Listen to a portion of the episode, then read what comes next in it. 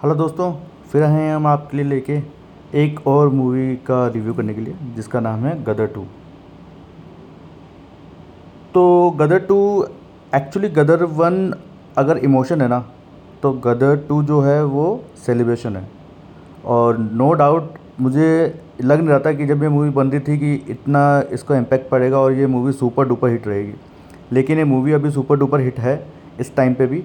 और एक family entertain movie बनाई है। उत्कर्ष शर्मा की एक्टिंग थोड़ी अच्छी हो सकती थी। सन्नी पाजी थोड़ा तेज़ चिल्लाते हैं, बहुत लाउड हैं वो शुरू से लेकर अब तक तो उनको थोड़ा कम करना चाहिए था। सकीना के रोल में जो अमीषा पटेल लगी है, बहुत, आज भी बहुत खूबसूरत लगी है और उनका रोल लेकिन बहुत छोटा है। तो वो अगर ओरिजिनल के, जैसे अगर पूरा रोल होता तो यार देखने में बड़ा मज़ा आता, उनकी केमिस्ट्री भी अभी भी जमी है, दोनों के सनी देओल की और अमीषा पटेल की। और उत्कर्ष शर्मा को थोड़ा मैच्योर होना चाहिए था थोड़ी और अच्छी एक्टिंग उनको करनी चाहिए थी। आ, क्योंकि वो अनिल शर्मा जो डायरेक्टर है उनके बेटे हैं। तो खैर जैसा भी है मूवी बहुत बढ़िया है फैमिली एंटरटेनर है आपको देखने जाना चाहिए। अगर मैं इसको रेटिंग दूँ तो दस में से हर साढ़े नौ दूँगा। बहुत दिनों बाद इतने सालों बाद सनी देओल की कोई मूवी आई है जिसने इतना धमाल मचाया। तो प्लीज़ गाइज़ आप जाइए अपने आसपास सिनेमा हॉल में और देखिए इसे और बताइए आपको ये मूवी कैसे लगी। Thank you